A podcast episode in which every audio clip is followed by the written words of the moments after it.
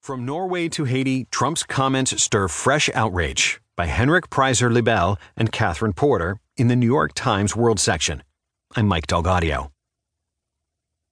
It was already past midnight Friday when the news arrived in Norway.